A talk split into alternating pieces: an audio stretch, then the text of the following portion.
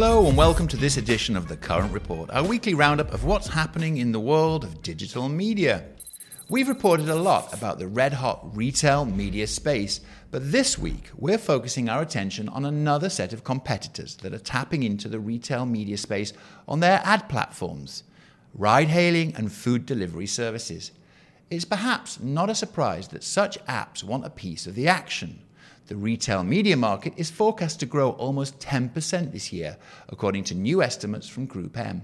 And that's even faster growth than the 6% forecast for the digital ad market as a whole. Last week, European food delivery giant Delivery Hero pointed to its ad tech offering as one of the reasons for its bullish outlook. Meanwhile, in the US, ride hailing firm Lyft introduced new ad products likely as an attempt to compete with Uber, which has its own plan to introduce new ad formats onto its app. Well, joining me now to talk about these moves is our reporter, Zac Wang. Hi, Zach. Hi, Damian. Thanks for having me. To what extent are these moves by the ride hailing and food delivery apps inspired by what's happening in the retail media space? Well, obviously, um, you know they're seeing the huge potential in the space. Uh, you've mentioned some of the the numbers, you know, the GroupM figures. Um, I mean, the growth in the space is is really incredible. Um, and these apps already have millions of users, um, you know, accustomed to using the app, to shopping on the app.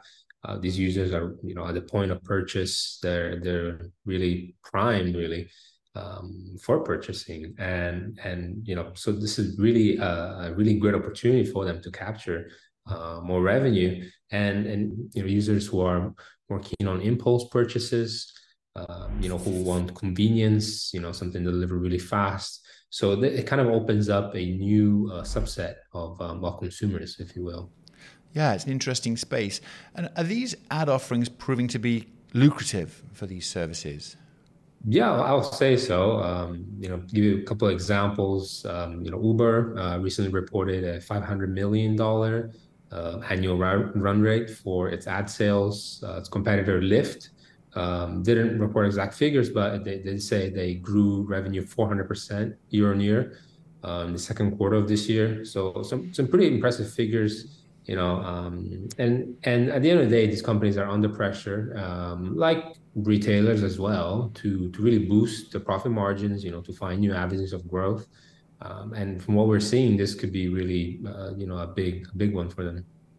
It seems like uh, ride hailing apps want to monetize all services that are likely to be seen. And, and this isn't just in, in the US and the UK but it's, it's everywhere around the world yeah, I, th- I think you could say that. Um, you know, one of the recent announcements to, to come out of Uber was that they will start running full length uh, video ads on their apps. Um, they're going to start installing uh, in car screens in select US cities. Um, you know, that's something that's not, not necessarily new, right? Lyft has been doing that for a while. You know, if you if you look outside of the US, you've got um, Gojek in Indonesia, um, where the, the dominant player there. They've been doing that for a while, right? They've got sort of these uh, hybrid kind of digital out of home screens, if you will, attached to the back of motorcycles. Yeah. In your reporting, you say that these apps could find themselves competing with retailers and their own ambitions to capture ad spend. Could this be a, a sort of challenge? Well, yeah, that's that's definitely an interesting um, dynamic there. You know, to be sure, it does introduce uh, more competition for ad dollars um, you know, it just adds a new dimension, right? A new kind of um, cohort of consumers as well, um, as, as, we talked about. And um, one of the important things here is that there are going to be overlapping categories. Um, you know, we've got um, CPG or consumer packaged goods, you know, food, obviously, alcohol as well is going to be a big one. but you know, on, on, the same at the same time, some of these apps are positioning themselves as as digital partners to these retailers a spokesperson from Delivery Hero told me that you know they they see themselves more as partners than competitors. Um, but you know others other experts told me you know it's it's it's tough to to say um, you know that it's full on partner or competitor. It's likely to be um, kind of a mix of both, right? Yeah, that makes sense. Well, Zac, thanks very much for all, all your reporting on this. Yeah, thank you for having me. Also, this week, we're covering the rise of shoppable TV ads, which means that you can add items to your shopping cart with a click of your TV remote, allowing you to make a purchase inside a streaming platform. It's a whole new world of CTV commerce, or T commerce, as some people have dubbed it. Innovation is already well underway with the likes of Roku partnering up with Walmart and Shopify in the last year.